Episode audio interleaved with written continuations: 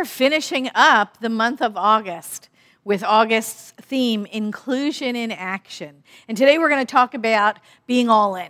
We are all in right? We're all in in this experience. We are all in in this inclusivity. We are all in in the in the action of inclusivity. That is the, to the name of today's talk. We are all in. And where else can we be, actually, but all in? We are all in this thing together. We are all together right now in this point in time. We are all together in this thing called life. And so wherever you are in the country or on the globe, wherever you are, all of our energy is right here, right now, and we're in it together. Ernest Holmes in Love and Law said this He said, Unity is the basis of all that there is. There is but one God, but one mind, but one spirit, but one power. When I embody myself in my thoughts selfishly, I'm separating myself from that which I think is my own good. You may think this is a very subtle thing and could not be the reason for so much trouble.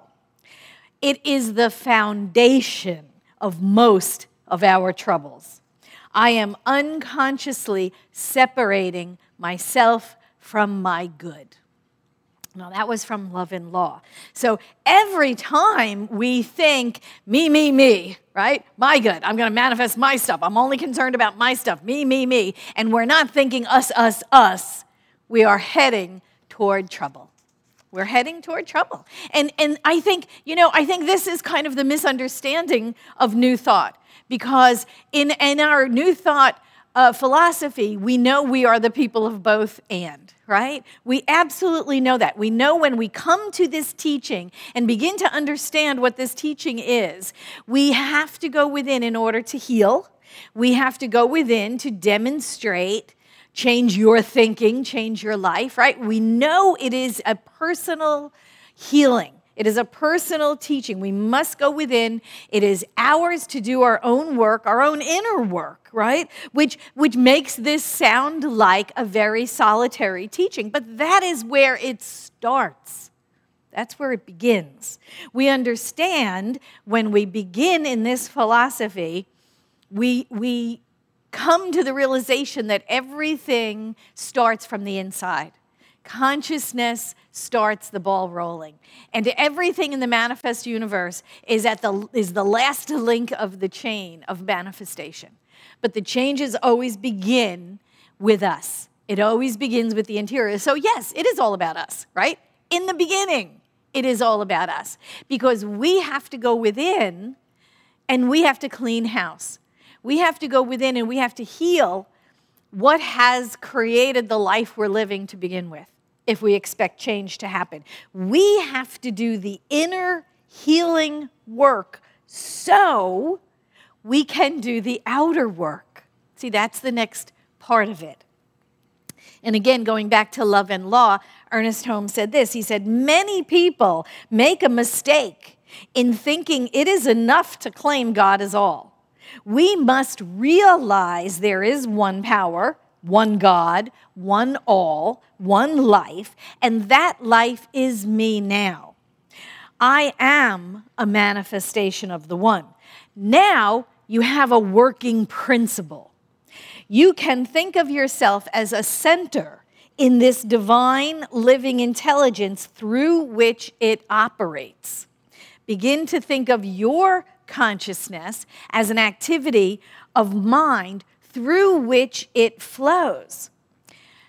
The Spirit, God itself, makes everything by thinking or speaking. And then the thing appears in the manifest universe, in the visible. And since you are in life, you in your own world, you do the same. But it is a co creation, it is spirit flowing through us, using us but, but we have to go beyond just the me and the my. The, the mistake we make is that we think that's the end of it, right? Oh, I've got mine, and that's the end of it, but that's not the end, that's just the beginning. We cannot just think about ourselves.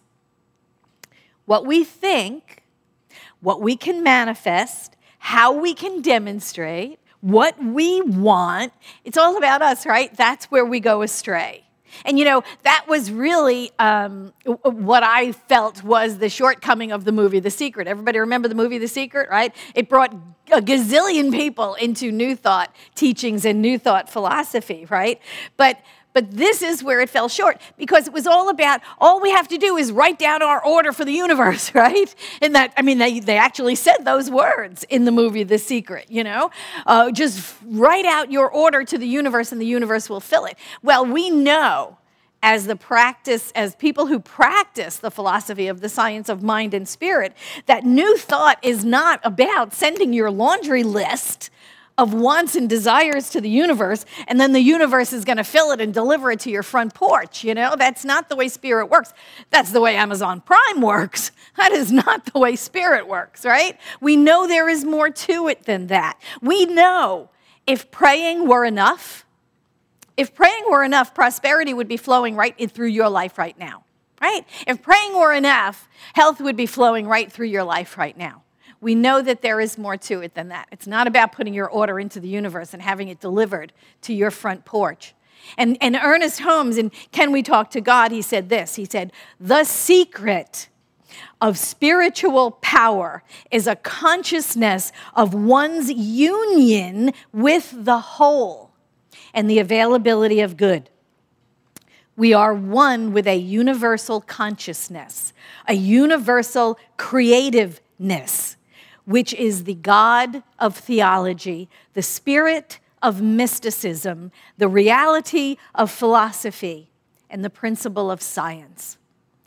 That is what we come to when we understand the science of mind and spirit, that it is all of that. So, yes, the beginning of New Thought, when you just get to New Thought, yes, it is about working on one's own healing. But it does not end there, it begins there. And, and we sometimes let it, let it stop there, right? And think, this is a teaching of getting what I want. Well, Ernest Holmes never said that. He never said this is a teaching where you, you know, where you learn to get what you want. It is a teaching where we get to surrender to our greater good and we allow that to flow through us and as us. We don't just get what we want at the expense of others. It's never been about that. We cannot want for ourselves anything that we wouldn't want for all. Because why? Because we know we're one. We know the teaching is one of unity. Ernest Holmes said there is only one. There is only God. There is only one life. There is only one consciousness. We all share in it. We are individualized expressions of spirit. We're not individuals. And so we can't want for ourselves what we wouldn't want for all. And you know, all the great world's religions knew this. They all knew this. They all taught from that sense of oneness, of that sense of unity. In Philippians, let each of you look not only to your own interests, but also the interests of others. John, 317 i guess but if anyone has the world's goods and sen- sees his brother in need yet closes his heart against him how does god's love abide in him little children let us not love in word or talk but in deed and in truth in proverbs Whoever closes his ear to the cry of the poor will himself call out and not be answered. Ha! The law of karma, right there in the Old Testament. What about in Buddhism? Treat not others in ways you yourself would find hurtful. So we need to love each other unconditionally. Confucianism, one word which sums up the basis of all good conduct loving kindness. Loving kindness. When we look out on the country now, are we seeing a whole abundance of loving kindness? I don't know. I don't know. I think it depends on where you're looking. Hinduism. This is the sum of duty. Do not do to others what would cause pain if done to you. This is the golden rule. You find it throughout all of the world's religions. Islam. Not one of you truly believes until you wish for others what you wish for yourself. This is what we know to be true that we cannot know for others unless we, well, we can't know for ourselves unless we know for others. We cannot want for ourselves what we don't want for anyone else. We cannot desire things for ourselves alone. This may be where we start in New Thought. We come to a New Thought teaching, we come to a New Thought philosophy because our life isn't working, right? Because we heard the tagline change your thinking, change your life. So we come into a philosophy like this and we go, yeah, it's all about me. I want to change my thinking. I want to change my life. And we start to study, right? But we can't stop there. We can't stop at what we want to demonstrate for ourselves. We must make the demand on behalf of all life everywhere. Think of the, think of the kingdoms of consciousness. We talk, we talk frequently in, in foundations class and other classes about the kingdoms of consciousness. Kingdom one is where we come into a new thought teaching, right? We come in powerless. We come in as a victim. We, you know, life is happening to us. We're being steamrolled. We have no power of our own, you know? This is the stuff happens phase of our life where, you know, the boss does it to us or our parents did it to us or, you know, the, the country or the culture or whatever is doing it to us, and we don't have any personal power. And we are at the effect of the world. And then we start doing the internal work. We start working on ourselves. And that's right. And that's the way it should be. It is a very personal, private work at that point. We work on ourselves. We change our thinking. We change our life. We start to consciously co create with spirit. And we start manifesting changes in our lives. And yay, it's all about us, you know? And our lives do start to change. We get the hang of prayer. We get the hang of, of, of, of affirmations, of visioning. We are no longer at the effect of the world. We begin to feel empowered. We are moving from being at the effect of the world to right? Co creating with spirit. So now the world's not happening to us, the world's happening by us, right? We are in charge, we are controlled, we are empowered. The world is happening by us, but we don't stop there either.